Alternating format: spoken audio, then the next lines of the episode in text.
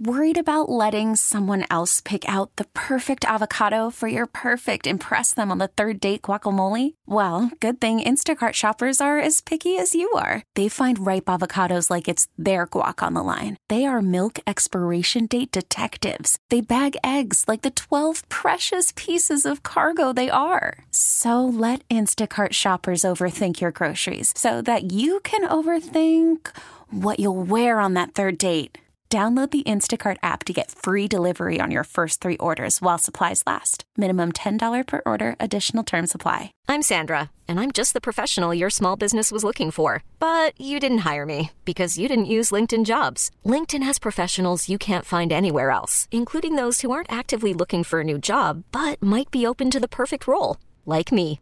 In a given month, over 70% of LinkedIn users don't visit other leading job sites. So if you're not looking on LinkedIn, you'll miss out on great candidates like Sandra. Start hiring professionals like a professional. Post your free job on LinkedIn.com slash recommend today.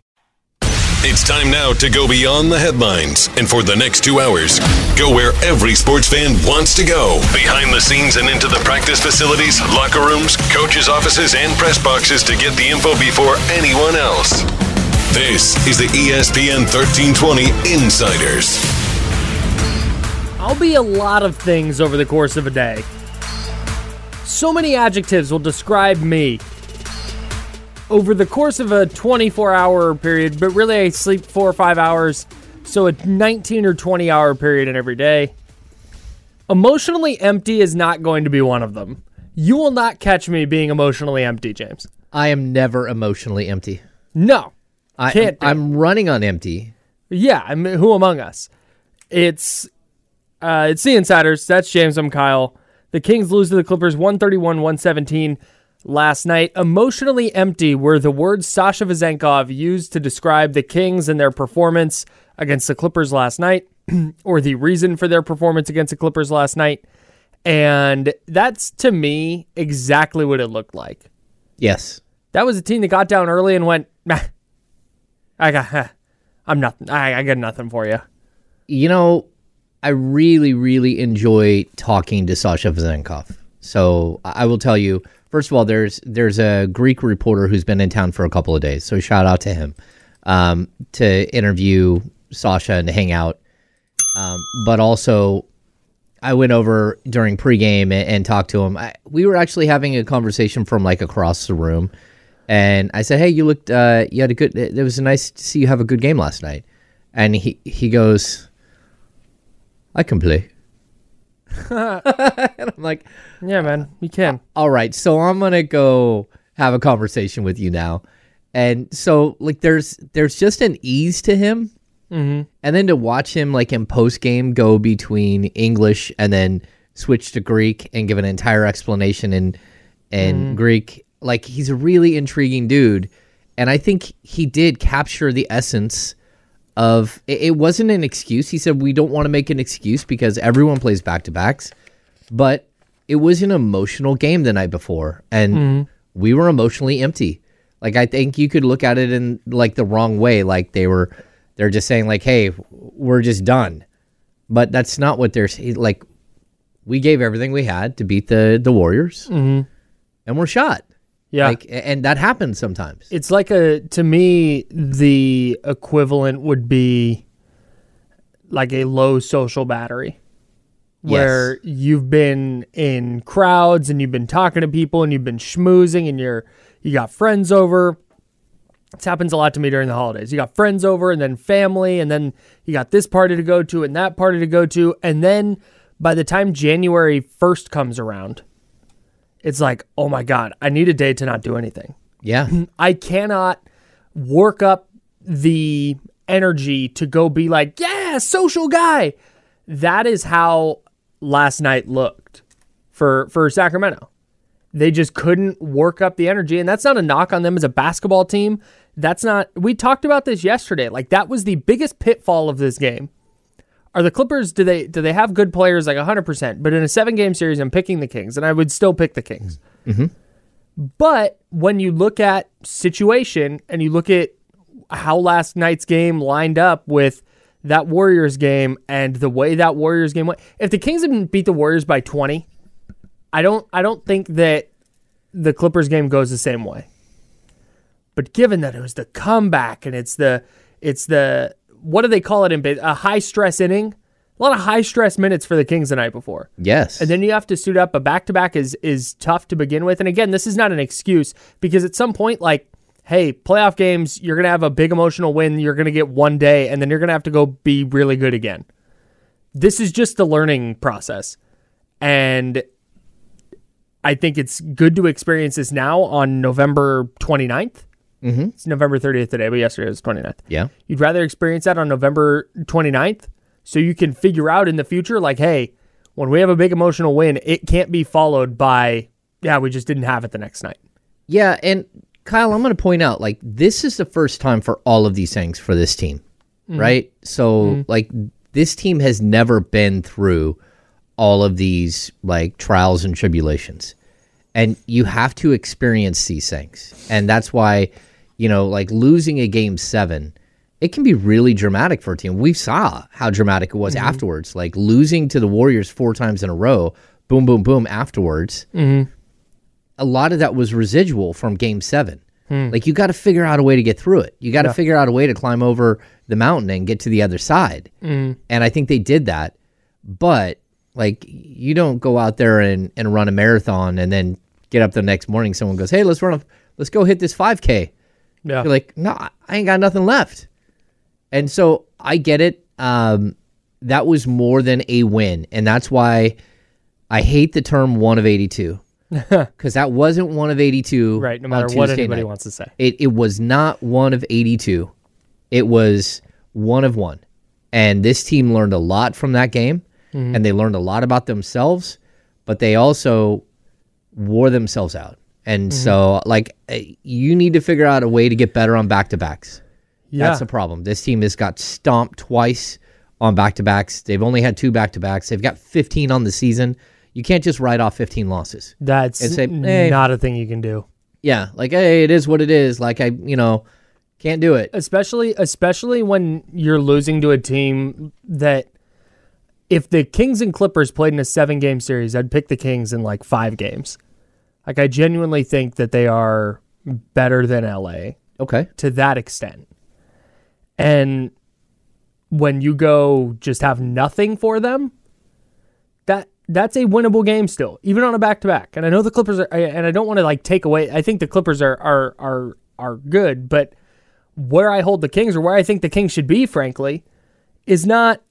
hey, just can't beat this team tonight. Like you should still be able to figure out how to win that game. Yeah. So that was just, it was, it's not so much that they lost, it was how uh, the the general malaise that they played with. It was just, man, that is They were that- emotionally detached. You could see it the whole time. the energy was bad. It was they'd get a couple of buckets and then some olé defense on the other end, and it was easy layups for for the Clippers. It, that LA had so many. If saying LA, I always think Lakers. Yeah. But but the Clippers had so many open looks at the basket from three. They were getting whatever they wanted, and there was just no resistance. Mm-hmm. Steve Kerr, the, the word Steve Kerr always uses is force. Like Okay. they didn't play with enough force. That was the Kings had nothing last night. And again, it's not it's not an excuse. It's not like they they didn't play well enough and they mm-hmm. lost. They got they got hammered at home. But on the other hand, we can't be sitting here in February going, "Yeah, you know, it was a back to back. They just didn't have it tonight." Hey, man, like, no, you got to get up for one of these. Yeah, at some point you've got to be better than the situation, mm-hmm. and and I get it, but I also think that like the end season tournament, like it, it did mean something. Beating mm-hmm. the Warriors, it meant something, and then let's add in this other element, which realistically is what wiped me out. Mm-hmm. It was like a three and a half hour game. It felt like. So like we we get the tip off got pushed back on Tuesday night until seven fifteen, and then it's a TNT game. So TNT breaks are like a minute longer than any other uh, like televised break that you're gonna have. So the game slows down. Like I told you, Mike Brown got done talking, and he talked for almost twenty minutes after the game, and that was after we had two players. It was eleven o'clock at night, and we we hadn't even got to the locker room yet. Yeah. And I'm like, man, I got a jet. You're out of I there. got a show in the morning. Um, but I think you saw it even in pregame. Mike Brown stepped up to the podium in pregame and like had he had zero zero charisma, zero energy in pregame. You could see it. And they were wiped out. Even the coach was wiped out. And then the problem that you have is that you're playing a team in the Clippers that aren't very good. They have stars and they but they, they don't fit together. They have not been playing well. And they're a team that just lost to the Denver Nuggets a couple of nights earlier where they had a huge lead and they let it go against a team playing without Jokic, without uh, Aaron Gordon. without Gordon, without Murray. Yeah. They they got beat by that team. They got beat by DeAndre Jordan two nights earlier. Who hung up 21 points, more than he'd scored since 2018. Exactly. And so what Mike Brown was doing in the fourth quarter, he stayed with his players. He was mm-hmm. looking out there and going, man, first of all, I, I asked him about it. He said, I'm going to try a couple of things, right? I, we wanted to try some things because we're going to play these guys again. Mm-hmm. So let's hit them with this. Let's hit them with that. Let's see how they react. Let's let's see if we can get mm-hmm. some different play sets in. He's like, did I stick with the starters a little too long? I probably did. He's like, but at the same time, like there were these little runs. Dude, it was I kept waiting because I was I'm I'm in a better spot than you are, but I'm still like, man, if it's a game where I go, hey, I can finish this out, I can record this and and watch it in the morning. Yeah. uh, because there's a different experience watching it live versus you know not. And I kept waiting for a point where like, okay, I can turn this one off. Okay, I can turn this one off. Okay, finish this.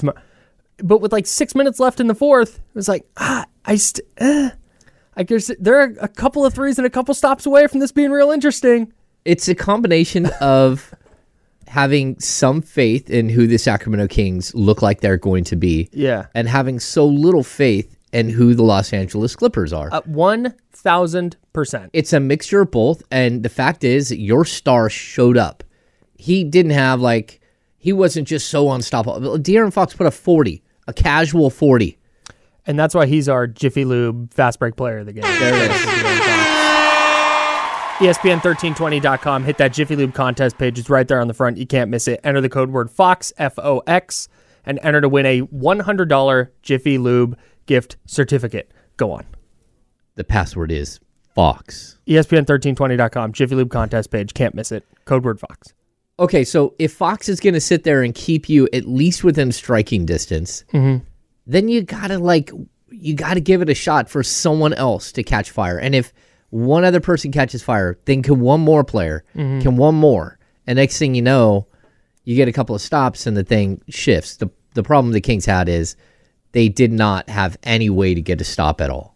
That Like- right. It was we'll and we'll get into this. We'll have your six quick thoughts in the next segment, but yeah, they De'Aaron Fox to me and, and Sass in our in our YouTube chat, youtube.com slash ESPN thirteen twenty. Sass in the chatty house said that was one of the least impactful forty point games. I thought Sasha was the most impactful with a positive plus minus because he was plus six in a blowout. I would I don't disagree with the Sasha point, but to me that wasn't a, a, a non impactful forty is when you shoot it thirty five times and you score forty and your team loses by a ton. That was Fox doing everything he could to keep them from losing by 30 yes, if one other play, if Domantas Sabonis, who we'll talk about later, or Kevin Huerter or Harrison Barnes, somebody hits a few shots, you have a ball game there. So to me, it's not that wasn't De'Aaron Fox just putting up empty stats. I totally agree. Like y- you can't stumble your way to 40, especially on 23 shots. And Yeah. he hit 9 and 10 from the line. Like he did what he had to do to mm-hmm. to, to improve off of his previous game. Mm-hmm. He dropped 40. Yeah. He just didn't have someone else to run with him. Yeah. We'll dive into more on De'Aaron Fox, more on his supporting casts, and of course, Sasha Vezenkov, who, once again, a really, really good game uh, from the rookie. We will dive into all of that with James' six quick thoughts next. That's James. I'm Kyle. We're the Insider, sponsored by Jiffy Lube. This is ESPN 1320, Sacramento Sports Leader.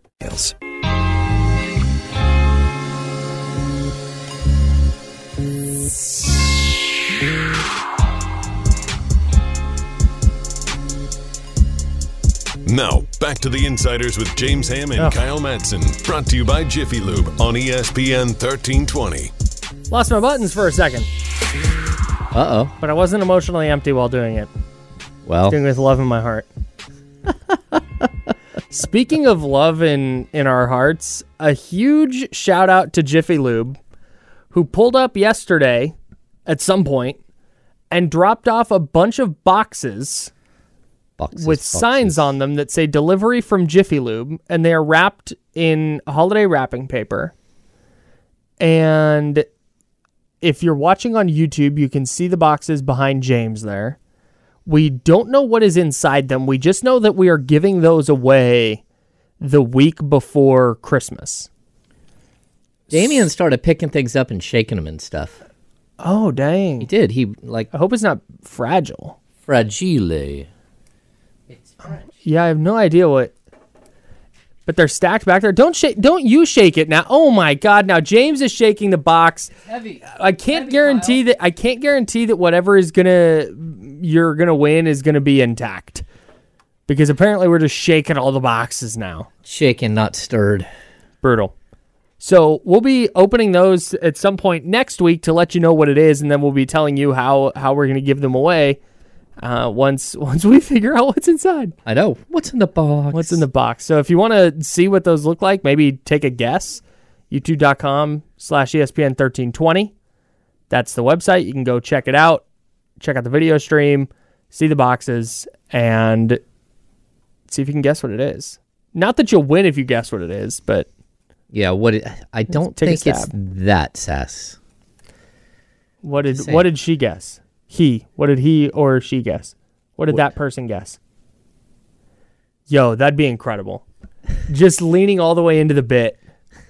Like, hey, here's some here's some stuff on here's a tire changing kit, some new brake pads, and a Uh, kit to change your oil. roadside safety kit. Roadside safety. Oh, yeah, I uh, mean, funny funny story hey, about it's roadside possible. safety kits. Yeah, real go quick. ahead. Yeah. Okay, so and then we'll and then we'll get back. I like we'll get to your tangents. six-quick Go thoughts. for it. Yeah, no, no, no. So I drove a Scion XB for a long time, and in the back of my Scion XB, that's a little toaster car, right? In the back of my Scion Red box. XB, I had a not the original one, the very squared one. Mine was more rounded on the edges. If it was white, it would look like a stormtrooper helmet. Okay, that's got how I would describe it. got it. So I had this roadside kit in the back of my car. Well, on the way home from an A's game one night, I was stopping for construction and I got rear ended at like 70 miles an hour. Oh, And it shattered my, it blew my back window out. It like crumpled up the back of my car and sent me spinning down the freeway. wow. In the process of all this, my emergency roadside kit not only flew out of my car, but like busted open and strewn across the freeway was my emergency roadside kit. So I get in an accident where I might need the items in here flares, uh, cones, a little first aid thing, anything like that that I might have needed. I would have to walk into traffic to go get, which to me defeats the purpose of the emergency roadside kit. So It does. R.I.P. I R.I.P.. textbooks in the back. It was tough. It was a tough go. I had to hit my professors like, "Hey, do you have an extra copy of this book?" I will tell my um my best friend is a firefighter, City of Davis. Tough. Um, and the stuff he's seen is crazy. But he said that loose things in your car do so much damage. Like you know, just think if you have a Yeah. if you take your um like your ball and uh uh tow hitch off your truck and off uh, you know like so someone doesn't steal your ball and hitch right you take that off and you throw it in the the tr- the, the back seat of your S- SUV just think if you hit something going head on where that thing is going to go Sure. it's going to fly right at you. It could kill you. You could survive the accident and get killed by something flying from your Right, back seat and right. wipe you out. So, this is a, I This is the here- insiders. I, this is the Sponsored by insider. Jiffy Lube. Yeah. when, the- when I was 16, I rolled my dad's truck and uh, I I hit a bank. I'm climbing up the bank. I'm like, oh, this is not good. Were you robbing it? No, like a a like oh, dirt. oh, like a bank. side. Oh, like on the Like, side of the road. on got the it. side of the road. Okay. Yeah. Yeah. Yep. I should have deduced that. Go ahead. and I look out of the corner of my eye, I see my dad's tool bucket lift up out of the floorboard and come flying. And I lean back and it goes right through the driver's door window. Truck lands on it and I'm sliding and the I'm literally sliding on a bucket that's crushed all my dad's tools and like the pavement sliding right next to my face on the driver's door. I had to stand on That's the steering wheel to get out. That's incredible that you remember that. oh yeah. When I got hit, I don't remember anything. I I just I blacked out. Oh, I don't. I couldn't tell you anything that. were you that injured, happened. Kyle? No, I was totally fine. I think I banged my head on the steering wheel because my forehead hurt, but Oh. it wasn't like bruised or cut, and then my knee hurt from where I banged it when. But Okay. that, I was totally fine. Shout out to Scion for the Yeah, for the safety. the toaster survived. Well, the toaster didn't survive, but you no, the toaster was the toaster. totaled. The totaled st- toast. Yeah. Yeah, yeah. All right.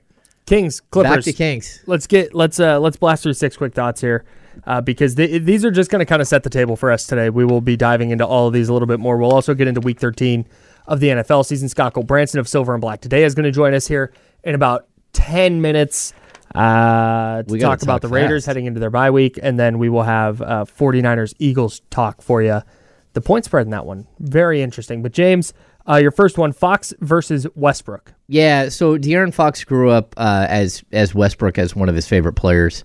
Uh, he's a player that if you look at their stats throughout their career, they actually mirror each other as a they uh, you know each year. Um, anyway, he was one of the few players that actually showed up to play. Forty points on fourteen and twenty three shooting. He only had three assists, but no one else really stepped up to hit any extra buckets. Um, I thought he was really good and very impactful. And surprisingly, in a game where you're playing against four Hall of Famers for the second straight night, he was the best player on the court. Mm-hmm. Although James Harden did give him a run for his money. in a in a which ugh, but in a in a game where not a lot of dudes showed up, De'Aaron Fox showed up, and that's what you want to see from your star. Number two. Another opportunity. Sasha Vezenkov uh, was a game changer against Golden State. Mike Brown gave him another look against Clippers. Uh, I thought he brought energy. I thought he brought effort. He finished with a career high 13 points and five rebounds. And he started the second half for Chris Duarte. We never got a, an update on Chris Duarte, but Chris Duarte did not play in the second half of this game. And I don't know if that was there was a specific reason, but uh, Sasha Vezenkov gets a start.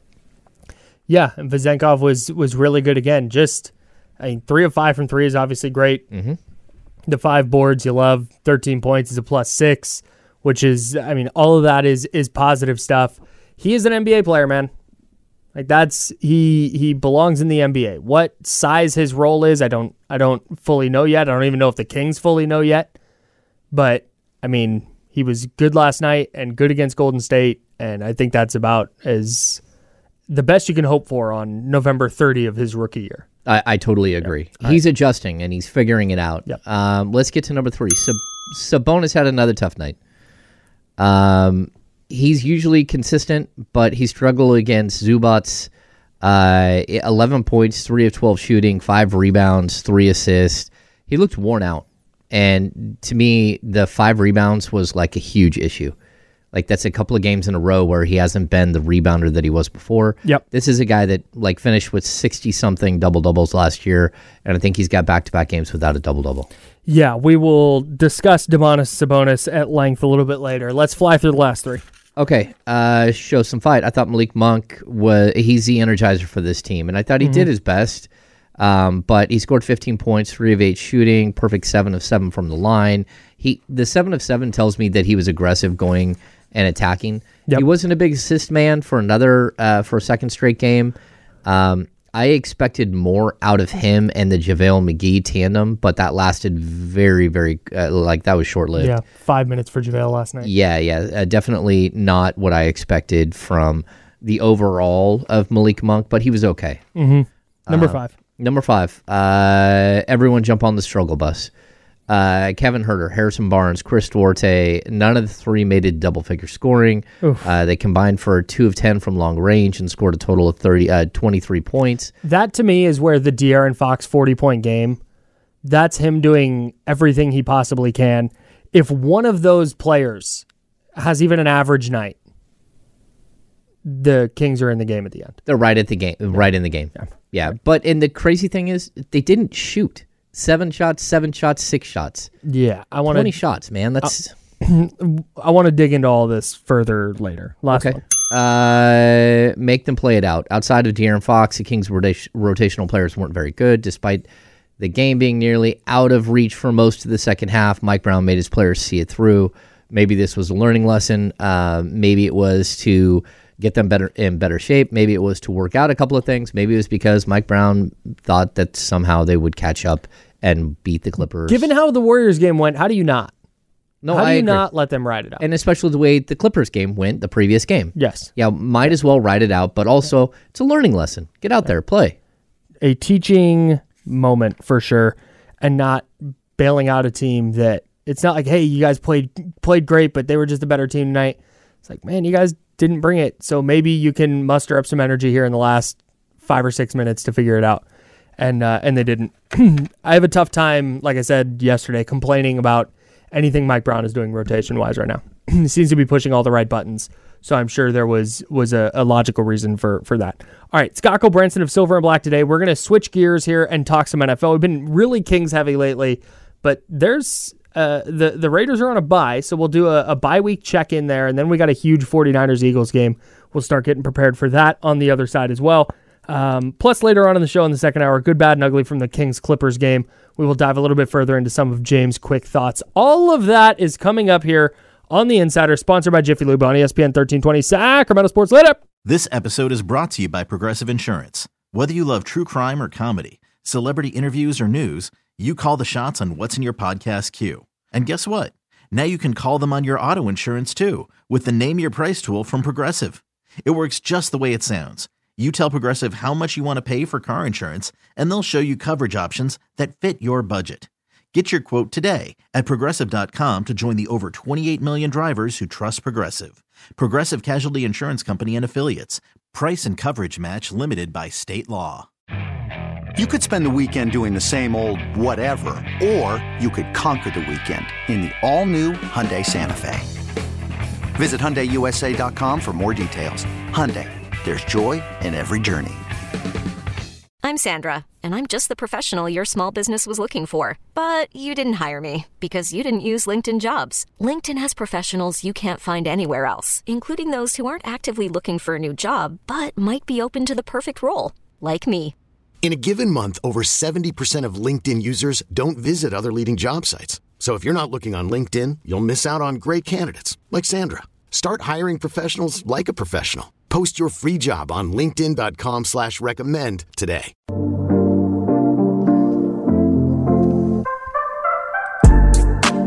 Now, back to the Insiders with James Ham and Kyle Madson, brought to you by Jiffy Lube on ESPN 1320.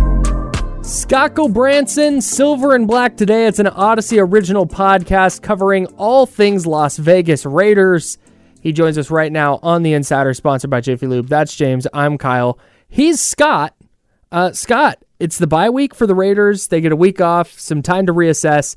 I appreciate you uh, for taking time out during a week where the Raiders don't play to to pop on with us. This is great. Yeah, and you know, apologies again. I missed last week with you, so I, I mean, I guess there was no coordination. My bye week was last week. No, I'm just kidding. but seriously, always, always good to be back on with you guys. And yeah, it's a bye week, but there's lots of conversation happening around the the Raiders, and obviously, NFL season doesn't stop even when teams are on bye week. So we'll see. We'll see what they're able to do. They got a lot to figure out between now and when they face the Vikings next Sunday. Uh, and so, so lots to talk about, despite the fact that the guys all get a week off. So I want to I, I want to look ahead after the bye here at some point, but but let's stick before the bye first. The Raiders sit at five and seven. They've fired a head coach, a GM, an offensive coordinator. They benched their starting quarterback that they paid this offseason. Uh, am I missing anything? Is that right? Is that it? Dogs, cats, Yeah, you got it. living together. They- okay, they- great. Rain Complete- pours. Complete chaos. Great. Okay, perfect. Our pets' heads are falling off. Um, what has gone What has gone right for the Raiders before the bye? So, well, a couple things. One is I think I think the switch at head coach, even though that obviously is not in anywhere uh, a good thing per se, because that means obviously things are going wrong. I think the switch when it happened was good for the culture overall and for some of the players that will be around after this year. I think they'll have some more turnover on this roster again.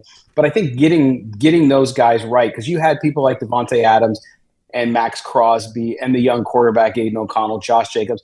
Those guys were not happy with the environment that they were working in, and so uh, I think that that switch was a positive because now at least you're going to get the best of what you can out of what you have, And and to me, that's a positive. I also think the positive was that you know Aidan O'Connell, fourth round rookie, is he uh, a franchise quarterback? It doesn't look like it yet, but he's doing well. Can he be developed into something of value for the Raiders, especially being on a rookie contract? I think so, absolutely. He's done well. The fact that Jimmy Garoppolo did so poorly opened the door for him, so they can play him and and and try to work out the kinks, see what they really have. And he's he's already started in five games, and now he's going to get five more. So you'll have a good sense for what he is and what he could be in the NFL. So I think those two things are, are a big deal. And and if I'm looking for positives, those are definitely two of them. Yeah, Scott, I, I was gonna ask about O'Connell. Like, you know, he's he's got a big arm. He he does some of the things that you want him to do. But is there a moment yet that you've had with him where you're it just stands out where you're like, okay, I think maybe he is one of those guys. Maybe he can be a player in this league. Or is it just too early to tell? You know, it's funny. I oscillate on that. I think there are there have been glimpses of things that are are very encouraging. Uh, if you watch breakdowns of him on film, you see that he makes good choices. Uh, he also can deliver the ball uh, in tight windows, all the things you want a quarterback to do. So, uh, of course, he's got the inexperience, and the inexperience is going to result in turnovers. It's going to ro- result in some bad decisions, too. But if you look at how quickly he grasps the system, it's pretty good not only that, but he's very calm. For, for a guy his age, he doesn't get shaken too much. And sometimes that means he holds on to the ball too long, which is not good, and it results in sacks and whatnot. But I think overall, for me, the positives and the negatives, what we don't know yet is how much he can really create. And I think in the NFL today, one of the things that he's not blessed with, and it's not anything he's doing wrong, he's just not fleet of foot. He's not a guy who's going to create like a Josh Allen. And I'm not comparing them overall. I'm just saying somebody who's going to get out of the pocket with their legs and do something. Sure. Somebody like Stroud, somebody like the uh, Lawrence in, in Jacksonville, they they can create. And I think in today's NFL, you have to do that. So that limits him. Can he overcome that, and or can he get better at it? I'm not sure. So I think that you have to look at him and say, okay, what's he going to do? Uh, and is he a guy that you're going to have as a backup? Is he going to have a nice career in the NFL being a spot starter because he is smart and he can throw the ball? Um, maybe that's what his ceiling is, or maybe it's higher and we just haven't seen it yet. Talking with Scott Gulbransen, Silver and Black today. That's an Audacy original podcast covering all things Las Vegas Raiders. Joining us here on the Insiders on ESPN 1320. It feels like the Raiders, maybe more than any other team, have seen their expectations fluctuate a lot over the course of this year. It was before the year it was like this could be a playoff team, and then James and I were talking in week five, like, dude, they just got to punt on this season and play for a draft pick. Now at five and seven, like, hey, you know what? They looked pretty good against. They looked okay against Miami, and now they can. They they were ahead of the Chiefs by by a couple of touchdowns early on before letting that one slip away. Can they maybe hang around and and make a playoff push at the end? So, what's your expectation now for the Raiders coming out of the bye week? Yeah, it's it's a great question, and I think that you look at where they're at, what their remaining schedule looks like, and I just have not seen anything from a consistency basis that points to me that this team can make a run to the playoffs. Okay, so and that's not being overly negative; it's just looking at the, the body of work that we've seen, even after McDaniels is fired and Antonio Pierce takes over, they go 500. They go two and two. So if you look at that and you look at the schedule coming down the pike, they got to face Minnesota. They got to face the LA Chargers, who are in a mess themselves, about to get their coach fired. Uh, but then you got to face the Broncos, who now uh, are on fire, the NFL's hottest teams, uh, one of the NFL's, and then you got to face the Chiefs again. So I look at that and I say, hmm, what realistically could they do? And, and I'm thinking, out of five games, could they win two? Absolutely. Can they win four? I think that's a stretch. And by the mm-hmm. way, I think they kind of have to win if they want. We hear, keep hearing players want Antonio Pierce as their permanent head coach. If he wants to be permanent head coach, he's got to pull a rabbit out of his hat at this point. He's got to go four and one. They still don't make the playoffs. I don't think. I think you're going to have to win ten. Um, and I just don't think they get there, even if they went on a hot streak. But again, I think that they just don't have, as I always say, the Jimmies and the Joes to be a consistent team that's going to make a playoff run. You got a young quarterback. Um, you got an offense that has never been consistent all season long. And that all points to okay, maybe they'll get a couple more wins, uh, but it's definitely going to be hey, let's see and evaluate what we have. and then go into next year and figure out what we're going to do at coach and figure out what we're going to do in the draft to fill this roster better. Scott, the the Raiders made a move this weekend um, with waiving Marcus Peters. Uh, they also had what a Roderic uh, Teamer issue. Um, just mm-hmm. the drama hasn't they haven't been able to avoid uh, actually since they've been in Vegas, but uh, but overall, even like this season, there's been drama hit here and there. Uh, what was it, Chandler Jones early in the season, right? Um, yeah. Mm-hmm. So, what do you got on on the Marcus Peters situation, or or even the the Teamer situation? Well, Marcus Peters, number one, um, I think they they had been frustrated with him earlier. If you go back to the Chicago game, people felt. I mean, even fans just watching, and you know, emotional fans get, of course.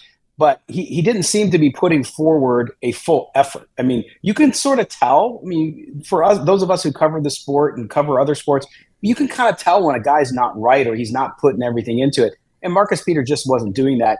And it just got over, I think, worse and worse and worse. And then in the Chiefs game, I mean, he had one of the worst. Uh, I'm going to pretend like I'm tackling the guy and throw my arms at him and just let him go by mm. that I've ever seen. That resulted then in a heated conversation on the sideline between him and Antonio Pierce.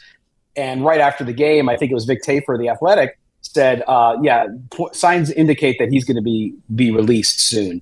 And sure enough, the next day he was cut. He, listen, he was not going to be the Marcus Peters that everybody knew in his heyday, but his lack of effort, I, I think my, maybe Marcus Peters was just done with football. You know, his skills had declined enough where maybe he wasn't excited to play anymore. And it was showing on the field. And the Raiders got to figure out their defensive backfield. And they have some young players they can move around there to see what they can do on the outside. Uh, and then, of course, they went and got Jack Jones after he was released from put on waivers by the Patriots. So they have some other bodies to put in there. So they wanted to move on. The Roderic Teamer thing. Look, after what happened with Henry Ruggs um, and and the accident, the drunk driving, the speeding. Uh, that's just not going to be tolerated, right? And, and the Raiders aren't going to do that. And so when Roderic Teamer does that, not only does it, but does it the night before the game against the Chiefs when he's supposed to be at the team hotel, pretty easy to cut bait. And I also think yep. it speaks to the culture that while he's in charge, Antonio Pierce isn't going to put up with that stuff. And so uh, I think he had a lot to do with that and saying goodbye to Teamer uh, and just cutting him loose. We've mentioned Antonio Pierce here a couple times as we talk with Scott Branson of Silver and Black today on Audacy Original Podcast, covering all things Las Vegas Raiders. We've mentioned Antonio Pierce a couple times. It sounds like in in your mind, and, and please correct me if I'm wrong here, that that he's kind of a long shot to be the long term answer as head coach. Does he really need to go like five and zero oh and make the playoffs to be in that conversation, or is the hey the vibes are good, the culture seems to be heading the right way? Is that still going to be good enough at the end of this year? Well, I, I, don't. I don't think he has to make the playoffs, but definitely a four and one would help him. I mean, look, he, he's a great guy, and, and fans don't want to hear it because fans have fallen in love with this guy, and fans want to name him the head coach already. And and what we've said on our shows, what's the hurry? Like, you don't know who else wants the job. It's not that he's going to be the only person available that wants one of the only 32 jobs in the world mm-hmm. coaching an NFL team, right? So I think if you look at that, he's got all of the the intangibles you want in a head coach. What he doesn't have he doesn't have experience as a coordinator. He was a position coach. Now in college he did, but not at the pro level. And I think the Raiders, what the Raiders need is is they need somebody who's going to come in and innovate and change the trajectory of the franchise on the football side in a way that they really need. If you look around the league and you look at the the, the kind of hot coaching candidates, not that they all work out, mm-hmm. but if you look at them, they're all younger guys who are doing things differently. They're innovating on offense. They're innovating on defense, and I think that's what the Raiders need. Now, if he earns it, I think he can earn it. If he if he goes four and one, great. Then he's got to be in serious consideration for it. But I, I just don't. I don't think it's the the way to go because does he have the contacts? He's been around, but as he's a player, but has he had the contacts where he can go get a, a top notch offensive coordinator next year? Or if he's got to backfill and do another defensive coordinator, does he have the contacts to do that? I just don't don't think he is. I think everybody's rooting for him, guys.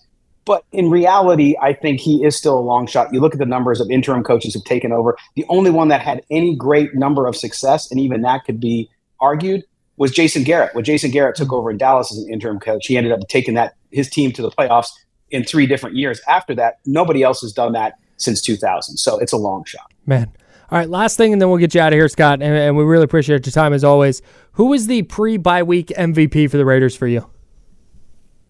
Oh, I think I think no question it has to be Maxx Crosby. Yeah. I mean, there's you know he if he was on if he was on a winning team, if he was on I don't know anybody name him, if he was on Philadelphia, he would be Oh, probably uh, right there with Myles Garrett as the defensive player of the year. Yeah. Unfortunately, he's on the Raiders. Uh, Myles Garrett, uh, even though he's just on the Brown, his numbers are so good. So I, I think that it's definitely Maxx Crosby, uh, without a doubt, uh, when you look at just the totality of He is the Raiders. Who is it on the offensive side? Boy, that's a, that's a tougher question. Uh, Josh Jacobs has been so up up and down. Yeah. Um, I, I think, and when you look at that and what's happened there, you know, I think overall, a surprising name, I, even though he's been a little bit quiet the last several weeks, has been uh, early on was Jakobi Meyers. Yeah. It was was incredible, and of course Davante Adams is there, but Davante Adams' use has been up and down. So I would go with Jakobi Meyers or Aidan O'Connell, who's come in and even even though he hasn't, he's two and three as a starter, he has settled the quarterback position to the point where they've done better. Are they doing good enough? No, but they've done better. And after the Garoppolo disappointment, I think that he deserves some consideration there too. That's Scott Branson. You can check him out. Silver and Black today is the podcast. Check it out uh, on the free Audacy app or wherever you get your podcast. Scott, thanks so much for dropping by the Insiders Day. We really appreciate you, man. All right, guys. Talk to you next week. Yep. Enjoy the bye week. There you go, Scott Branson. Really enjoyed talking Raiders with him. I do too. I need I need the Raiders. I, I I don't think four and one is probably realistic. No. Like Minnesota has questions at quarterback. Like okay, that's that's fair. The Chargers can lose any week. Their ability to to lose a game they shouldn't is unmatched. At Kansas City, that's a little tough. At Indiana or at Indiana, geez, now I'm on NBA. At Indianapolis, Yep. that's uh, Indy's a playoff team right now. They're not an easy out. And then you got Denver, who's who's won five in a row right now. That's going to be a, five. That's Yep. going to be a really tough stretch. But I don't know. Get that win against Minnesota. Maybe upset the Chargers. Okay. Let's get the vi- get back to 500. Get the vibes moving the right way. Uh oh. Uh, you never know. Like uh, this, the one thing I can say about the Raiders is they lose when they shouldn't, and they win when they shouldn't uh, this season. And so you kind of get that vibe that you know, like all bets are off from here on out. Yeah. Yeah. yeah. So they're on a bye this week. We will check back in with Scott next week as the Raiders gear up to play Minnesota. The 49ers play this week. In I hate calling it the game of the year before the game even happens. It's the game of the year, Kyle. It feels like it. It feels like the no. It feels like when the schedule came out, this was the one that this was one of the first games that quote unquote leaked. I love that a schedule leak, which was tweeted out by the NFL. Like that's not a leak. That's a that's an announcement. Yeah. That you know that that that was one of the first games that the league announced because that's the that's the NFC Championship game rematch, and it almost feels like this has more more uh, fanfare than, and maybe it's because of the of the Northern California bubble I live in, but it feels like this game has more fanfare than the Super Bowl rematch between the Chiefs and Eagles. Oh yeah, I would think so because I, I think realistically, if you look at what happened last season, I think Philadelphia they were like a really good team. They were a feel good story all the way throughout the season, but you weren't convinced that they were that team, right? Then of course, whatever happens in the NFC Championship game, eh, championship game happens, right? You lose your quarterback, you lose your backup quarterback, you have no quarterback. So like the the Niners were done, right? Yeah, But but then Philadelphia like they move on and and now they look like a true contender. Where mm-hmm. last year I don't know that anyone was convinced that they are a true contender yet. yeah, Right? You thought they were close, but are they really that team? Mm-hmm. Now you think they are, but you also think the Niners are. And this is this should be epic. This should be a a like clash of the Titans. You ho- like, Like- you hope so. Like, can the Niners keep their quarterback healthy? That's step one. But no, I think that's part. I, I I legitimately think that's part of it though, because you brought up the quarterback thing earlier. Yeah. It feels like okay, the the Eagles kicked the crap out of the Niners in in the NFC Championship game, but it didn't feel indicative of where those two teams are uh, functionally. Yeah. The 49ers weren't 24 points worse than the Eagles last year. No. And I think that's part of the whole thing is hey, what does this look like if the Niners can keep their quarterback healthy for four quarters? we were robbed of a great NFC championship game. Like, Yeah. but realistically, and I mean, like, I, I, no one intended to hurt Brock Purdy. I'm not saying, you know, that, but like, that should have been a really good game. Yeah. And it turned out to be not a really good game because you lost. In a free, honestly, freak Yeah. injury too. Guys get hit in the arm while they're throwing all the time All the time. without blowing their UCL out. Yeah. Just a tough, that really, really tough situation. And like I said, the Eagles, I thought the Eagles were were probably better, and I I thought they were going to win going into that game. I thought it was going to be tight, but I thought they were going to win. The 31 to 7 score is not indicative, and everybody looks at that game and goes, oh, well, that was the game where the 49ers had a quarterback with no arms. Yeah. and and now we actually get to so I think this is, is actually like, hey, let's see it again. We've seen okay, Brock Purdy is actually legit. He can actually play. The 49ers are good again. The Eagles are even better. So let's let's see what these two teams look like. Yeah. So I'm I am fascinated and and honestly, I think that we're going to we're going to learn something this weekend about both teams, but I'm also still penciling them both into the NFC title game. Where that game is played, TBD, but I haven't seen anything so far in the NFC that lets me think that they're not the two best teams. I would also say this, Kyle. This might be the battle for the MVP, and and it hmm. can go a couple of different ways. Like if Hurts like leads them and and continues his his late game heroics Yeah. and and defeats the 49ers in dramatic fashion or or He's runs them over, Yeah. then it's probably his to lose Yeah, from I here agree. on out. But if Brock Purdy throws for 350 and three touchdowns and That'd tears apart the the Eagles, you're, you're going to start hearing a lot more chatter. Mm-hmm. If Christian McCaffrey goes for 125 and three touchdowns, you're going to start hearing the chatter Mm. there. So I, I think that this is a moment where one of these teams is going to come out as like the the team that everyone believes is the best team in football, Mm-hmm. and probably has the MVP. But I genuinely, I, I, I think you're you're right because narratives play such a big role. But then there's you know five games after this one Of course. that will also set the table for for who's going to eventually win that MVP. But as far as the you know public front runner, I definitely think that Sunday is going to have a massive, massive bearing on that. Yeah, because I, if Jalen Hurts can't get through the 49ers, Yeah, if he just doesn't play well and maybe has a comeback fall short, then then sure. then you're going to look at all of his other stats and realize his, his stats are really like they're not know, pedestrian, but they're a also really good player. Th- y- no, they are. He's a really good player, but his stats don't hold up against some of the other statistical players. You know, he has 11 rushing touchdowns this year. Okay. Okay. Two of them have come from outside the three yard line. Yeah.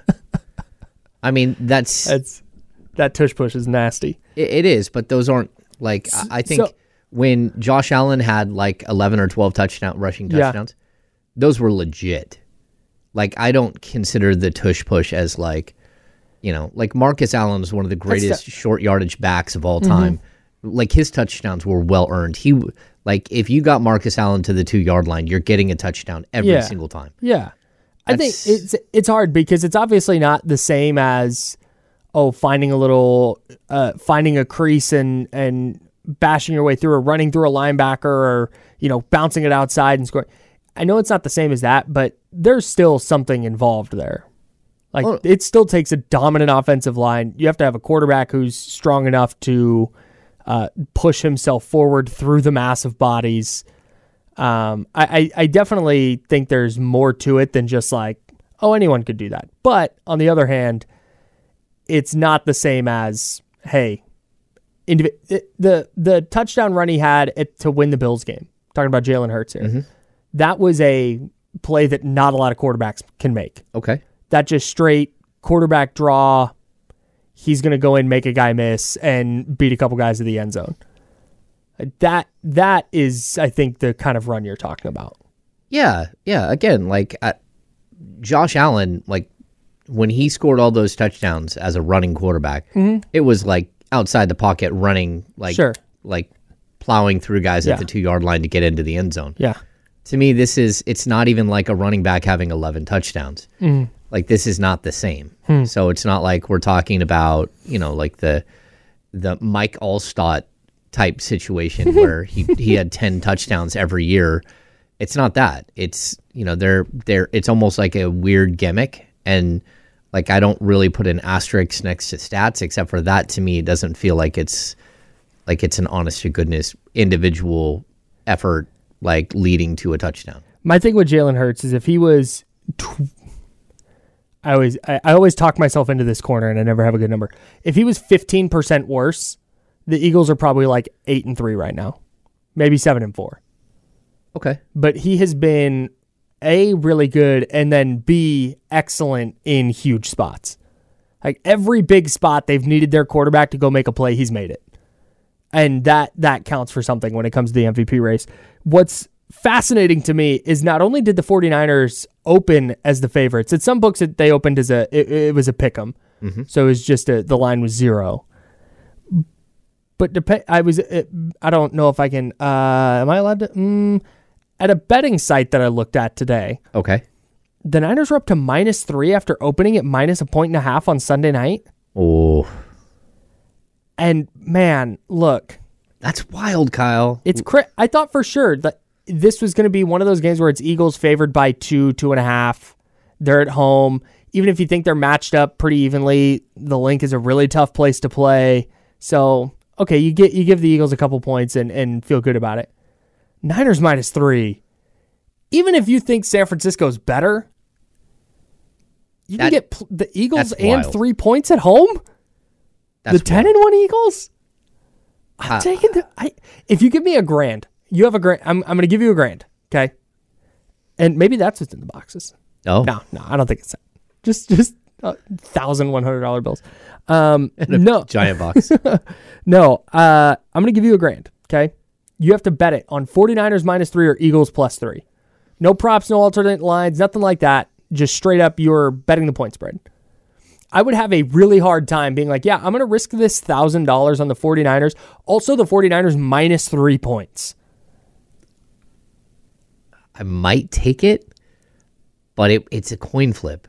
I, I like I'm surprised. Like the home team always gets roughly two and a half, three points, and to have them be like so that means it's, this is a five and a half, six point spread. That doesn't make a lot of sense to me. I'm stunned, Kyle. I don't, mm, stunned. I don't, I don't, I don't understand it. Like I, I read my text to my sports bettor buddy yesterday, and he's like, "Yep, basically Eagles have gotten lucky." And I'm like, eh, Wow. we'll dive into this a little. We'll dive into this more tomorrow. We'll put a pin in it for now. We'll we'll do our, our full preview on Friday's show. But I, I'm endlessly fascinated by how people outside of Philadelphia and outside of the Northern California sphere view this game. Let's get back into the Kings and Clippers. We've got the good, bad, and ugly from last night's game coming up for you. Uh, also, Aaron Rodgers is apparently trying to return this year. You want to find out why? Uh, that's James. I'm Kyle. We're the Insider, sponsored by Jiffy Lube here on ESPN 1320 Sacramento Sports Leader.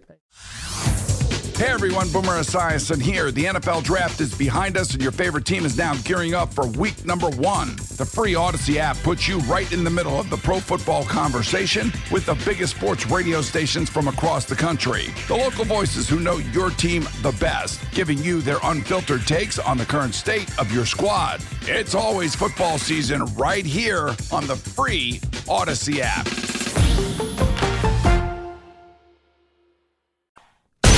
Welcome back to hour number two of the ESPN 1320 Insiders. Get ready for the most up to date sports news and talk with the ESPN 1320 Insiders. Hour number two, baby. Taking you right up to noon, then we'll hand it off to D'Lo and KC. Let's get into Kings Clippers. We opened the show with that. We've been talking a little bit of football, getting you geared up for Week 13.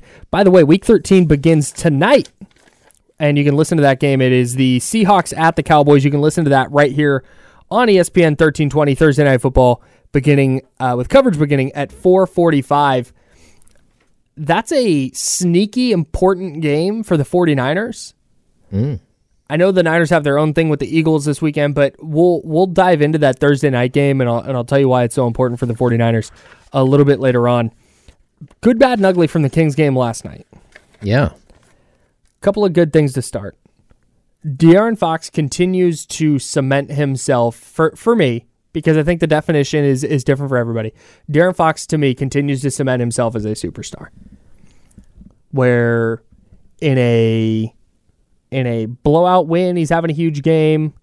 In a in a game in the home opener against the Warriors, That was a game the Kings were trending towards losing by 25 points. Mhm.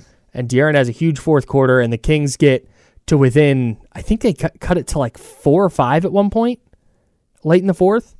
Like they were right there. They were a missed Keegan three away from being like a one possession right back in the ball game type Yeah. of thing. And that was all De'Aaron. And then you get uh, the Warriors game again uh, recently, uh, the other night, where they they clinched the the play in tournament berth or the in season tournament berth. God, I hate that. I say play in every single time. Every time.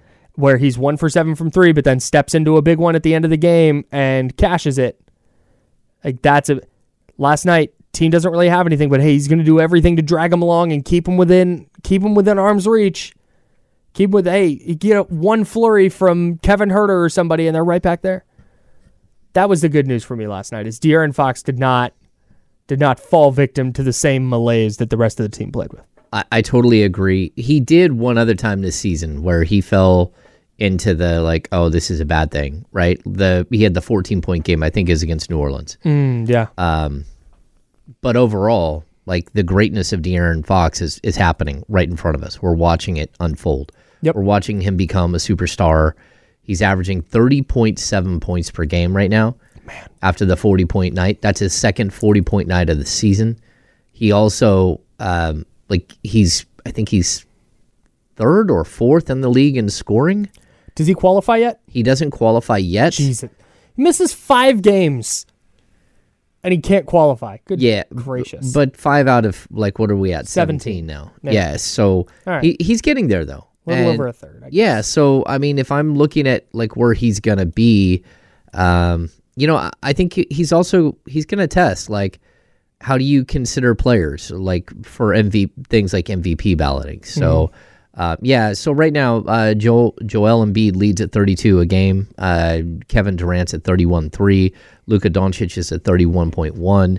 De'Aaron Fox would be the next player at 30.7. He'd be fourth in the NBA, above Shai, above Giannis, above Steph, above Jokic, uh, Donovan Mitchell, above Jayson Tatum, above Tyrese Maxey, like right there. Is that crazy? Tyrese Maxey's number 10. Wow. That's wild. Talk about I don't want to say out of nowhere because he's been a good player, but a top 10 scorer in the league? well, That's a huge leap. he he's kind of you know in like a weird way he's turning into Donovan Mitchell. Like Mm, like that's a good he- comp. He's like a the 19th pick or 21st pick in the draft, right? Um, he fell way too far, but it was because he wasn't a good enough shooter, and people were worried at the college level that you know he was just going to be more of like A slasher. maybe a, a Jrue Holiday, but without the the three point shooting. You know, they liked his ability to to play defense and stuff. A lot like uh, when Donovan was coming in the league, everyone talked about how good of a defensive player he was, and he tried to go around and convince everybody that he's a point guard, and and sure enough, he's just a really really good basketball player, mm-hmm. And he's not a point guard. Yeah. Um, but he uh, he's a much better player at the at the NBA level than he ever was at the AAU or the college level. Um, I think Maxey's going to be one of those guys that we feel the same way about.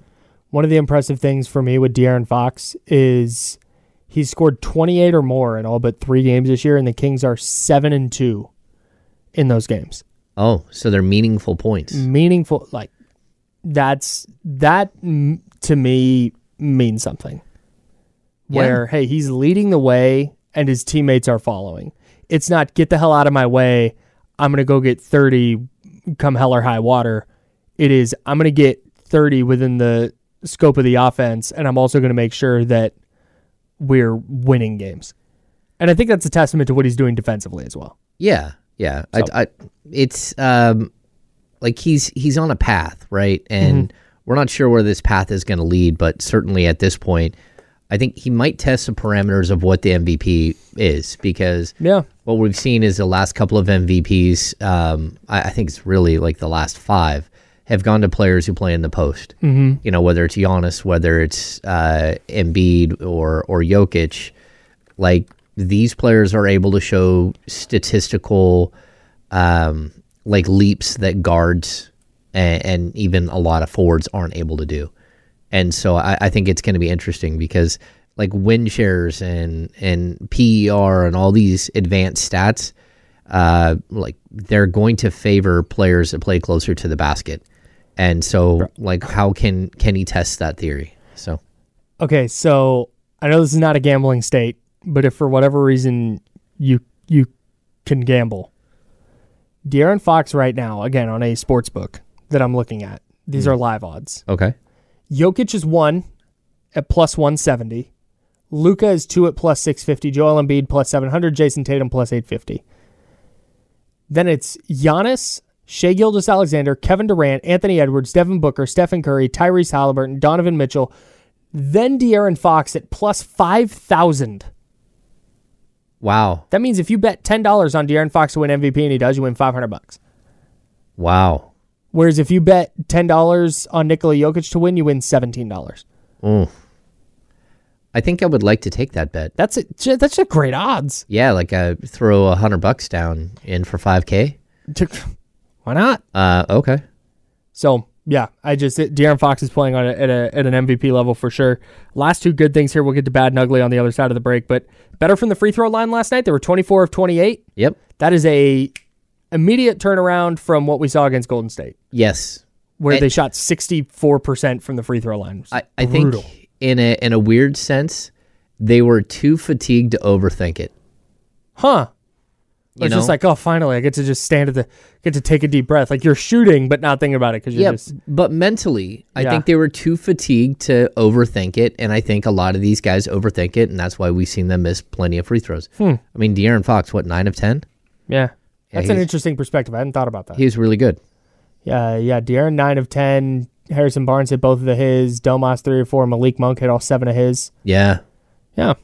Uh, last good one, and this is Sasha Vezenkov, who is our Jiffy Lube Fast Break Player of the Game. Head to E ESPN1320.com. There's a Jiffy Lube contest page right at the front. Click on that page. Enter the. No, wait. It was De'Aaron Fox. Sasha was yesterday. Sasha was Oh my. God.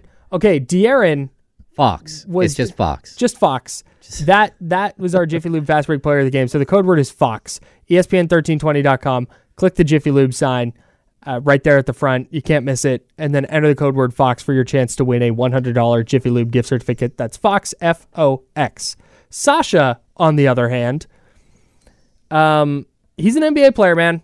He is. That's what I. That's the last two games. That's been my big takeaway. I don't know if he should start. Somebody in the chat was asking if he should start now. I'm not saying that. I'm not saying he should get 25 minutes a night off the bench. But you know that whatever you need from him, whatever his role is, he can play it. He's a capable defender.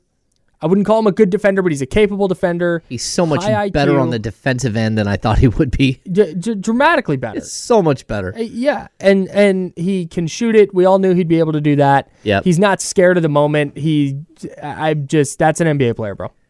I he's going to be in the league for a while. Yeah, he can play. Yep. Uh, to quote him, he can, can play. play. He I can. play. I can play. Yeah, if you're winning a EuroLeague MVP, like you don't suck at basketball, No. but it's ca- how do you transition to the NBA? And he has he has passed whatever the first test is over the first month. He's passed it with with flying colors, and he's definitely exceeded the expectations I have. I totally agree, and I would say people who want to like go to uh, my Twitter handle at James underscore Ham NBA Mm-hmm. and watch the Sasha Vezenkov post game interview from last night. I thought it was spectacular. Just a good vibes on that guy. Yeah, good vibes, but also like honest. Like there's no hiding from, Mm-hmm. Yeah. you know, and he doesn't have any pretense to hide. Bad loss last night for the Kings. I, I don't know. We'll talk about the term bad loss. I wouldn't call it a bad loss. Just an ugly game for the Kings last night. And we will get into what was bad, what was ugly. We'll do all that next on The Insider, sponsored by Jiffy Lube on ESPN 1320.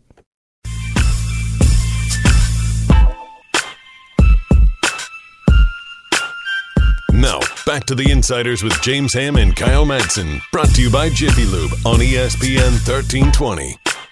I'll never be a hater of the current generation. I refuse to be old guy. I'm 33 now.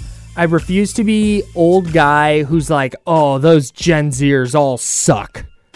It's like that's stupid. That's what people did to millennials, and it's trash. Like it's just that that's a bad that's a bad way to exist. It's just hey, try and understand that that generation's different. I'm fully on board with now though that I will never get it. Like I will never be like, oh yeah, I'm 33 years old and I'm hip with what everybody's into. Nah. When I was 20, I was like, I will never be that old guy who doesn't know. I'm the old guy who doesn't know. It took me 13 years. Oh yeah, yeah. I, I I'm fully with you. Like all these, uh, like the terms and stuff. Like I never have any. I, I literally have to stop my 16 year old. I'm like, what is it that you're saying? Like, what is Riz? Oh, dude, that's that's short for charisma. Yeah, for charisma. Well, I didn't know that. I only knew that because Livvy rizzed up Baby Gronk. Oh, I have no idea what you just said. I, I don't know what you just said, but that's okay. No, I just th- uh, like you watch an award show, and we'll get to the bad and ugly here from the Kings lost to the Clippers last night. You watch an award show, like a music award show, Yeah. and it's like hosted by this superstar YouTuber who has 17 million YouTube subscribers. I'm like, that's so many people who know who this person is. I've never seen their face in my life. Yes. That's not a hey, they're actually not popular. That's me. That's a me problem. I'm the old out of touch person. I don't know because it's possible that like like 16.5 million of those are bots and Stop. and, and that really only 500,000 people know who they are and and like and you're okay, Kyle. Speaking of YouTube stars, Okay. if you want to hit subscribe on our YouTube video right now, that'd be great. Oh, segue. Subscribe to ESPN 1320 TV. It's us. It's D'Lo and KC. hit that little bell icon so you'll get notified every time we go live. We are live every day uh, at 10 a.m. and we do our show. It leads right into D'Lo and KC. You don't even have to leave the video. It just goes right on through. And while you're here, please hit the like button. We would appreciate the hell out of that. All right, Kings lose to the Clippers last night, 131 to 117. Let's do some of the bad and some of the ugly. A bad thing for me, nobody had more than five rebounds. Not a single person. Yeah, that's embarrassing. Not one person could go get snag a sixth one. Manny the mannequin would have had more than 5 rebounds. What's incredible is De'Aaron Fox, Harrison Barnes, Domantas Sabonis, and Kevin Huerter. Oh, and Sasha Vezenkov. This is cra- I bet this is the first time this has happened in NBA history. So that's Fox, Barnes, Sabonis, Huerter, Vezenkov. That's five players. All had five rebounds, one offensive board, and four defensive boards. Wow. That that could be a stat that, you know, that That's really that's really hard to do. I'm gonna just guess. I haven't confirmed this. I'm guessing that's the first time in NBA history that that's happened, where five players on a team all have one offensive board and four defensive rebounds. I think it might be also this the first time that seven players tie for the team lead in rebounds with five. Oh my god! Seven players. Harrison Barnes, Domantas Sabonis, De'Aaron Fox, Kevin like Huerter. Kevin Huerter. Then we get to Trey Lyles. We get to JaVale McGee. We get Hey. to Sasha Vezenkov. JaVale with five boards in five minutes. Putting in work, man. Putting in work. Somehow still finished as a minus. He tall. He's a tall guy. He is. Hmm. Tremendously tall person. Yeah, just nobody with more than five boards. That just can't happen. Like there's there's too much size with Domantas Sabonis. There's too much athleticism with with Harrison Barnes or De'Aaron Fox, Trey Lyles.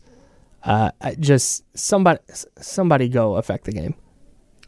Yeah, you got to find different ways. Like I, I don't know what's going on here, but like at at a certain point, you have to find ways to impact the game, and um, yeah, I I just don't think they had enough of that. They didn't have enough winning plays, Kyle. Yeah, that's Uh, a that's a well put. Yeah, Second bad thing for me was the three point shooting last night. And this is where this is where I think you see back to backs really manifest themselves. Especially when you played so, so many high stress, heavy minutes.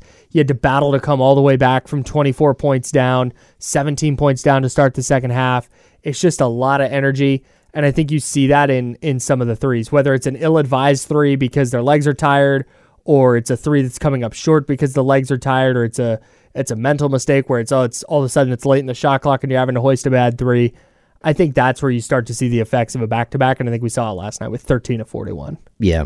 That's Uh, just not good enough. I also, it, strangely, De'Aaron Fox hit most of his threes late, like because he was not good early on, and so I, I think he hit at least two of those in like the the wing, like in the fourth, um, because he Yeah, he, he he did not shoot. Yeah, he did not shoot well uh, early on. Eh, He was one of five, and they weren't particularly like super close. Yeah, one of five in the first half, two of three in the fourth quarter Yeah, uh, to finish three of eight. Yeah, three of eight overall, not bad, but Yeah. you'd rather see not see him start one for five.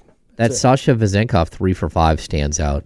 Yeah, man, when he like he doesn't care. He doesn't care where he's at or who's guarding him or I have a I have a small gripe with it, and this is a big time nitpick because he's been so good the last two games. Mm-hmm. It feels like there's two times a game where he shoots a three and it's like, nope, that's not the shot.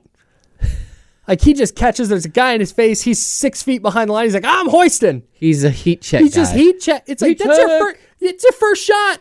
You don't heat check on your first shot. What are you Heat doing? Like like I Sasha, get in there. I'm gonna heat check. No, no, no, no, no.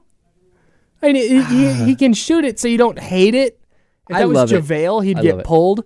But my, like I said, once or twice a game, it's like, why is he? What is? No, no. Okay, Wow. he's, he's shooting that. All right. I don't know. He sets Like I said, everything it's a else it's a nitpick. It's a nitpick for sure. All right. Uh, the ugly. This is part. This is. It, it's, the Clippers only turned the ball over four times. Yeah. That's n- not enough times, and that's partially because they played a, a, a clean game, but they played a clean gla- game in part because the Kings weren't active enough defensively. The Clippers never once felt the Kings. That's a great way to put it. They didn't. No. They, the Kings, like, that's where the physicality didn't show up at all. Mm-hmm. Like, they just, they weren't there. I mean, Yeah. I, I don't even know, like, did they go to the line a lot? Like, the Kings had The Clippers shot 20 20 free personal fouls, right? So, yeah. The Kings shot more free throws than the Clippers did. yeah, they were way more aggressive going to the basket. Yeah, it just is just a yeah four turnovers for a team is that's indicative of if a team has eight nine that's like man they put it four Yeah. like that just that to me says there wasn't nearly enough pressure applied. Well, the that and end. the Kings have been a great deflection team, and Mm-hmm. you know they get these, they knock someone uh, off kilter, their offense off kilter. That's just not at all what we saw. they had one turnover in the first half. Oh. one. Oof, That's ugly. that, that is Second ugly. ugly thing. Speaking of the Clippers, they shot fifty three point eight percent from the field and fifty percent from 3 Mm-hmm. That's again. That's just all of these point to, and all of these track. Like sometimes you'll watch a game and then you look at the stats and it's like, oh, what? That's weird. Like the the stats did not match what I just saw. But last night, all the stats match. Yeah, Look at a preseason game. I know someone had brought up like uh, James Harden. His his season high was twenty four, right? And he had 17 Mm-hmm. in the first quarter. He only finished with twenty six. So so he actually they did hmm. he stopped. I, I was when I was watching that game, I was surprised by how much just watching them on the court. I know this might sound a little strange. James Harden, it- that's his team. Like how did He that happen? system. How did that happen so quickly where it's just everyone watching what James Harden does, it's his team now. Like that's it's kind of strange. Yeah. It's He- ki- like I, I don't understand. It's like Whatever whatever they were doing last night worked. With Kawhi and Paul George off the ball. yeah, but I don't. We talked about sustainability with that. I don't buy it long term. I, I don't buy it either, but it's almost like he just like walks up to somebody's house, walks inside, like, hey, you know what? I'm gonna get the locks changed, and I'm just gonna move in. I'm gonna I'm gonna move- move your stuff out of the master mm-hmm. bedroom and into the spare room, and I'm gonna take that because I like that bed better. and you're like, who are you? Like that doesn't matter. I'm moving in. You're Yeah. like, uh, uh, okay, He told us, "I am the system." I guess. He said it. Wild. He did not. He did not mince words, and you're starting to see it. I also Kawhi had one of those games last night, and he doesn't do this all the time, but he had one of those games last night where you watch and you go, "Oh yeah, like God, Kawhi's good, bro." Oh yeah. Kawhi, whether he can do it for 70 games in a in a playoffs run, TBD. But man, when Kawhi is on, there's not that many players better than him. I mean, he had a quiet 34. A very quiet, third, just Very quiet. nice and easy. 16 in the first half, 18 in the second half. 14 of 18 from the field. It just he's Yeah. Man, he's that, that was a a legit plus 20. Legit. Domantas Sabonis has struggled in back-to-back games. We will dive into that. We will check in with the Kings uh, after their first 17 games, and then looking at it against 17 games last year.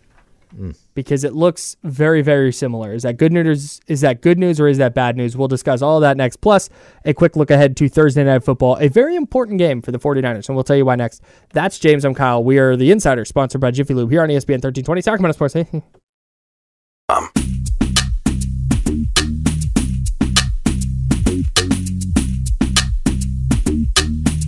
Now, back to the Insiders with James Ham and Kyle Madson, brought to you by Jiffy Lube on ESPN 1320. Let's talk about Domantas Sabonis for a minute. Back to back, really, really rough games for Domas. Mm-hmm.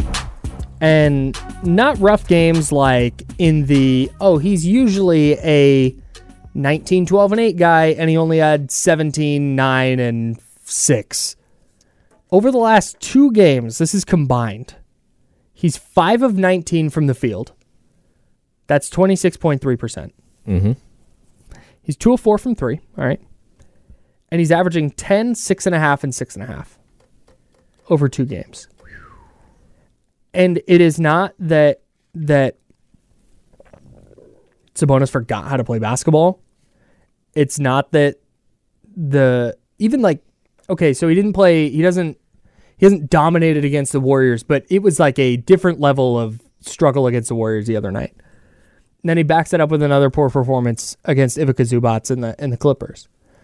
And I think Sass brings up a, a great point in the YouTube chat that that's somebody that hangs out in the chatty house at youtube.com slash ESPN 1320. And Sass says Sabonis needs some DNPs. He is overworked. That's a did not play for those of you unfamiliar with the acronym. Mm-hmm. And I kind of agree. Like he he the I'm going to bring this to the to the 49ers real quick. The 49ers when they lost to the Bengals, they just looked like a team that was like, "Bro, that gas tank is on empty." They need and it's a good thing their bye came when it did because they might have lost a couple more games in a row. But they get the bye, you rest, you clear your mind, you come back and hey, look, they look like the 49ers again. I think a, a one game off for Domantas Sabonis. I know that's not what the Kings want to do. I know that that's antithetical to the the sport, and you got to play 82 and this and that and Iron Man and this and that. Take a day off, bro. Like just get him, get his legs some rest, get his mind some rest. That guy takes more hits than anybody in the league. Mm-hmm. I mean, he plays fullback ostensibly, and I just think I think a night off would do wonders. I think a night off like might do wonders, but I also think a day off, like what they're getting today, the Kings don't play. They they've got a little break here, right? They've got like two days. Yeah. I think he'll look like a different player, but then he gets to go up against Jokic, right?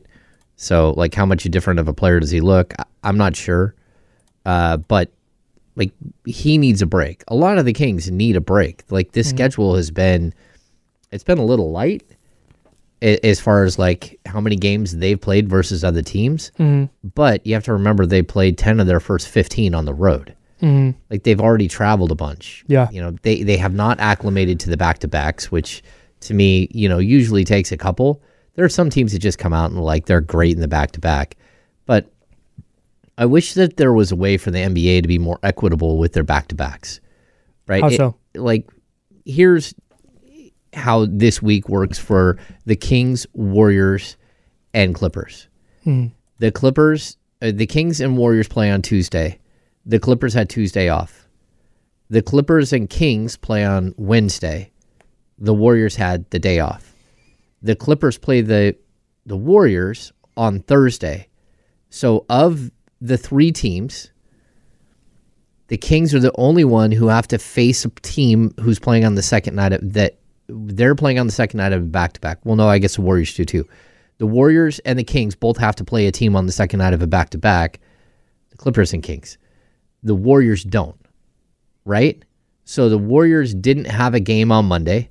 Yes. But now the Kings and but then they play the Kings. Then they have Wednesday off, and then they get to face a worn out Clippers team the next night. Mm-hmm.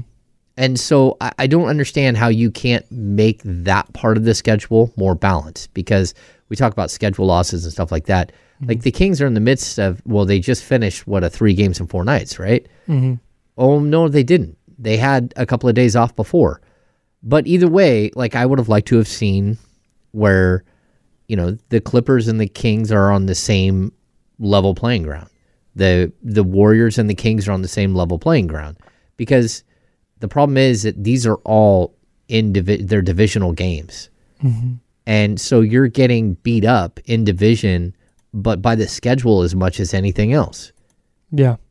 So anyway, I, I think that there is a way to do that, especially with all of these teams. You got two teams in LA, one in, in Mm. San Francisco, one in in Sacramento. Like you should be able to work that out. I think these games are eventually- equi- equitable. I, I think eventually the move is you turn back to backs into two game sets. Hmm. Okay, so every time you have a back to back, it's against the same team. Yes. It's knocking two games off I the would schedule. agree with that because then you're on equal footing. Yes. Yeah. But what they can't be is um, one team is is got the third and fourth nights of a of a three games and four nights, and another doesn't. Yeah, that's brutal. Yeah, so it can't be like, hey, the Kings, uh, the the Houston Rockets have Saturday, have a game on Saturday, but the Kings play on Sunday, and then they have a back to back on Tuesday, Wednesday Mhm. against each other, because again, that puts one team at a major disadvantage when Yeah. they're playing in that third game. It's the third game in four nights. Yeah. Yeah. Scheduling's hard, man. It is. It's complicated. It's really difficult. Every what's what's really what the sick part about all this is every solution comes down to less games. Fewer games, I should say. That's every every so unless they want to extend the season like through the summer. And why not? You could own the summer. Just take your take your season to the end of July and then hand it off to football for the preseason. Well, I've told you, like this season specifically, they wiped out a week of preseason. Mm-hmm. Okay, like where are you getting that week back? I I don't know what they're doing there. Like that to Isn't me. it for the tournament? The in season tournament? well, yeah, but that doesn't matter because you're still playing 82 games. So Hmm. normally, like we have media day on November 25th, 26th, 24th, 25th, 26th. It's the the Mhm. last Monday of November. They pushed that to the first week of October this year. So I think that there are teams that are not going to be in as good a shape as as they should be coming into the season because you literally just cut a, a week off the the preseason. And then we've had the Kings start as early as like October 19th. And this year, what they start like the 23rd.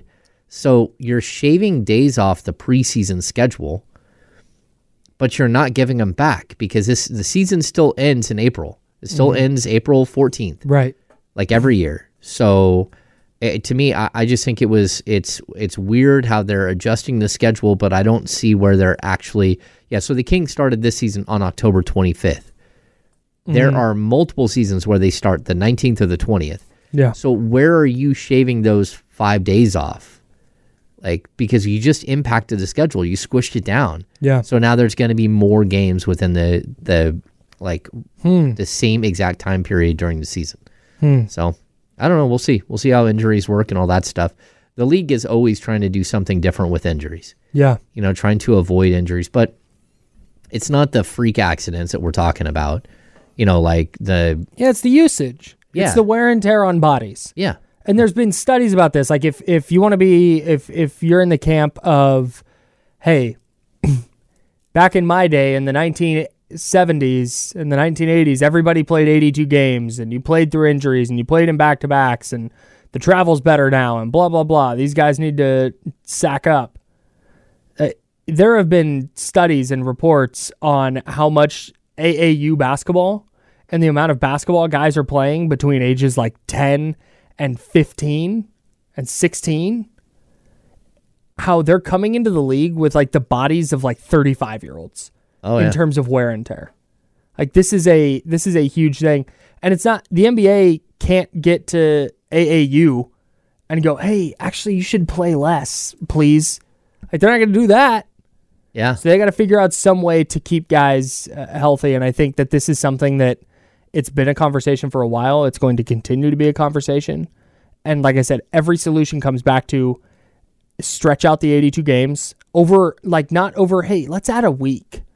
Like, no, add months, bro. yeah.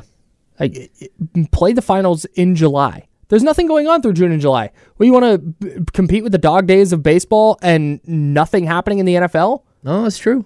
Like, just do that and keep your 82 games, or you're gonna have to slash the 82, which is never going to happen. I, I think that the players, though, you're always going to run into them going like, "Hey, we don't want to extend the season longer. We want the, Yeah. you know," and, and the league is like, "Well, we're not wiping out games. Right. Like, we, That's a good point. each of those games we're getting paid for, and we're not going to wipe out more games. So Mm-hmm.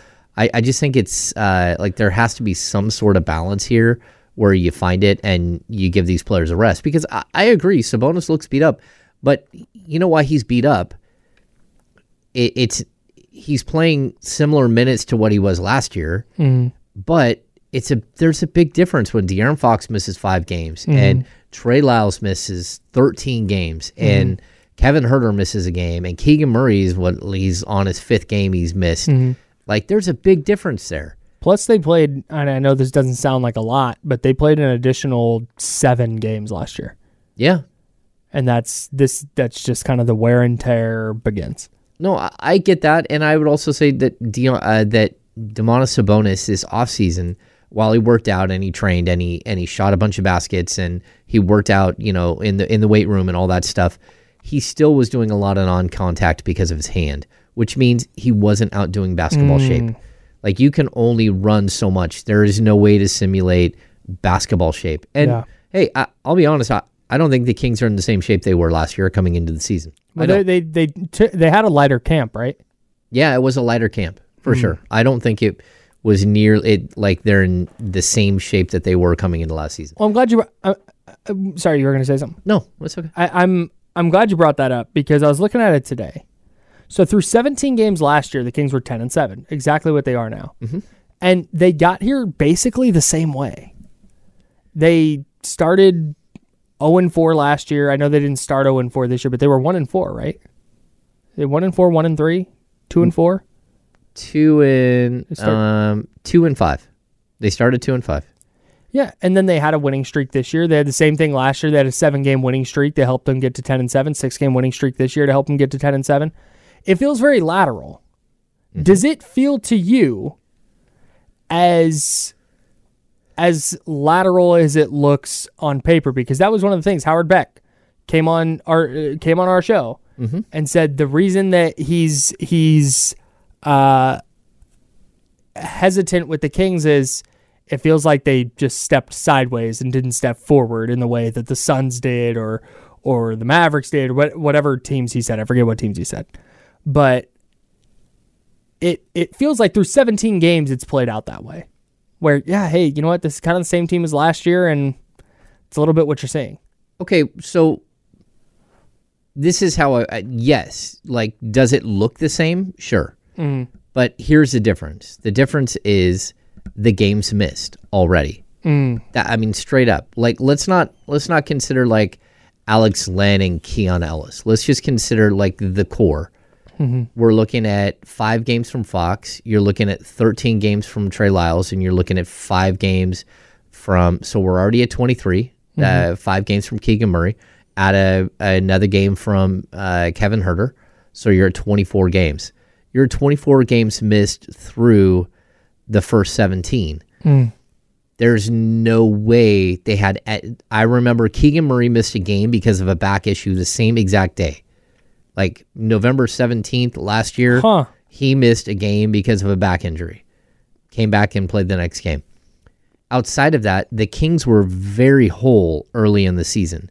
And you can like try to discredit what Trey Lyles means or whatever. Like, hey, Trey Lyles is a big part of what they're doing. So I would say that the fact that they're at the same exact spot, that they're, you know, 10 and 7, mm-hmm. but they're 10 and 7 with all those games missed. This is, you know, I know people don't want to buy in. This is what the national narrative was that the Kings were so healthy. And because they were so healthy, that, you know, this is, you know, that that's why they were so good last year. Okay, they're kind of defying that Mm-hmm. because right now they're still positioned to do the exact same thing they did last year, but it's with this asterisk of games missed. And so it's different. I don't know. And, and when you have Fox and you have Keegan Murray and you have like these crucial pieces, and again, Trey Lyles miss all this time, mm-hmm. it puts so much more stress on Domantas Sabonis. Yeah. He's the guy who has to shoulder the weight. Mm-hmm. So is he tired? He probably is. Yeah. Does he need a break? Eh, he can get his break by having two days off in a row. He can have a he can not practice today, and he can have a light practice on Saturday. Mm-hmm. Uh, I mean on Friday, and I think he'll be ready to go by by Saturday. Yeah, I, I think I'm at the point where I'm I'm and this happened this happened quick, but I, I guess like once the ball gets rolling in the NBA, it just it just kind of it, it, it goes. But I'm at the point with the Kings where I believe I, I I was not a person who last year went ah this is a fluke, like this is a one off. I wasn't in that camp. I think a lot of people were, mm-hmm. but I was not. Not a lot of people here, but a lot of people outside of, of Sacramento believed. Yeah, this is kind of. I was not on that train, like because you can see the vision. You know how good De'Aaron Fox can be, and you kind of see what it's Yeah. what it's going to look like. And so I'm already at the point where I'm like, hit me in February. If they are if they're hanging around four or five games above 500 in February, let me take stock then, because that's when I think you're going to see, hey, once Keegan Murray comes back, what does his development look like over the next two or three months? And then De'Aaron Fox, can does he continue playing at this level? Because that is something that is better for the Kings than it was last year. Can Domantas Sabonis e- even just be what he was last year? Can he just get back on track and make these these couple of games uh, irrelevant? Those are the kind of things that I'm going to be looking for, and those those are going to take time. I don't think anyone thought. I don't think you did, or I did, or any anybody with realistic expectations for this team thought that they were going to come out and in 17 games be 15 and 2 and everybody was going to be awesome because there was it was like man hey keegan has another year of development can he take this jump a jump doesn't happen day one Yep. It is over the course of his second season what does he look like? Over the course of De'Aaron Fox's second season growing into a superstar what does that look like? Over Domantas Sabonis' second season being this all NBA guy what does that look it's it's more gradual than it was last year where last season for me it was like oh dude, whoa the Kings are good. Like what? Oh they're gonna make the they're, they're a lock for the play oh they're gonna make the play are they gonna be a top two seed? Oh my god. Yeah. and now this year it's like, hey, that is pump the brakes on all that. Hit me at the end of February. Like what is it because December 25 that was always hey, Dece- Christmas Day is when the season starts.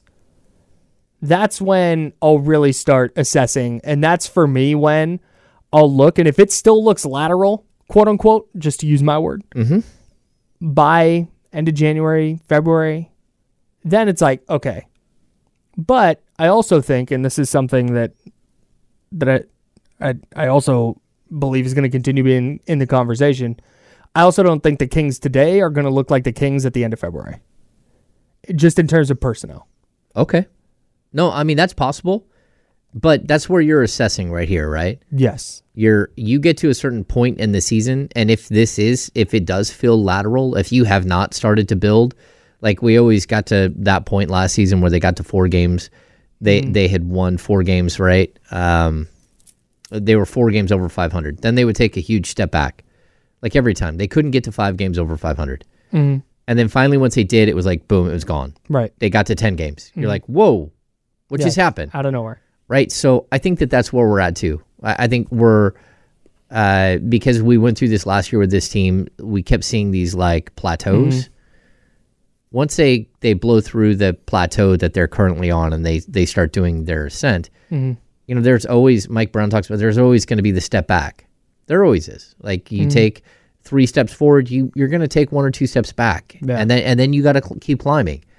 But at the same time, like factor in some of these things that are happening. Mm. Factor in that the game's missed. I mean, even factor in like however little you whatever you think about Alex Len. Alex Len was your backup center when he got hurt. He had replaced JaVale McGee and he was mm-hmm. playing really well. Mm-hmm. Like don't forget that. And so these things actually do matter. Like mm-hmm. injuries do matter. But the fact that the Kings are the same team they were last year despite having all these injuries, it's a good point that tells you that they could easily be 3 games better than they are today. sure sure And then they're the best team in, in the Western Conference and you're not worried about that. yeah So that's that's where I'm at. I'm like, hey, look, like we can start comparing them to other teams, like games lost to injury if you want. Mm-hmm. But that's it's a stat for the end of the season. yeah right Yeah. Yeah. All right. couple of quick football notes before we get out of here. The Seahawks and Cowboys tonight. So this is a weird game for the 49ers because the Cowboys have the same record as San Francisco and could theoretically make a mess of the number one seed in the NFC if they if the Niners beat the Eagles and then the Cowboys beat the Eagles the following week. Now all of a sudden you got a bunch of teams sitting uh, at at ten and three Yeah. going into going into the final couple weeks of the season, and that could get really mess, messy.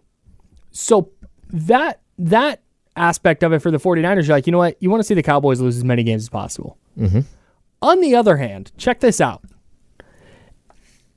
If the Seahawks lose to the Cowboys tonight, and you can listen to that game, the Thursday night football game right here on ESPN 1320.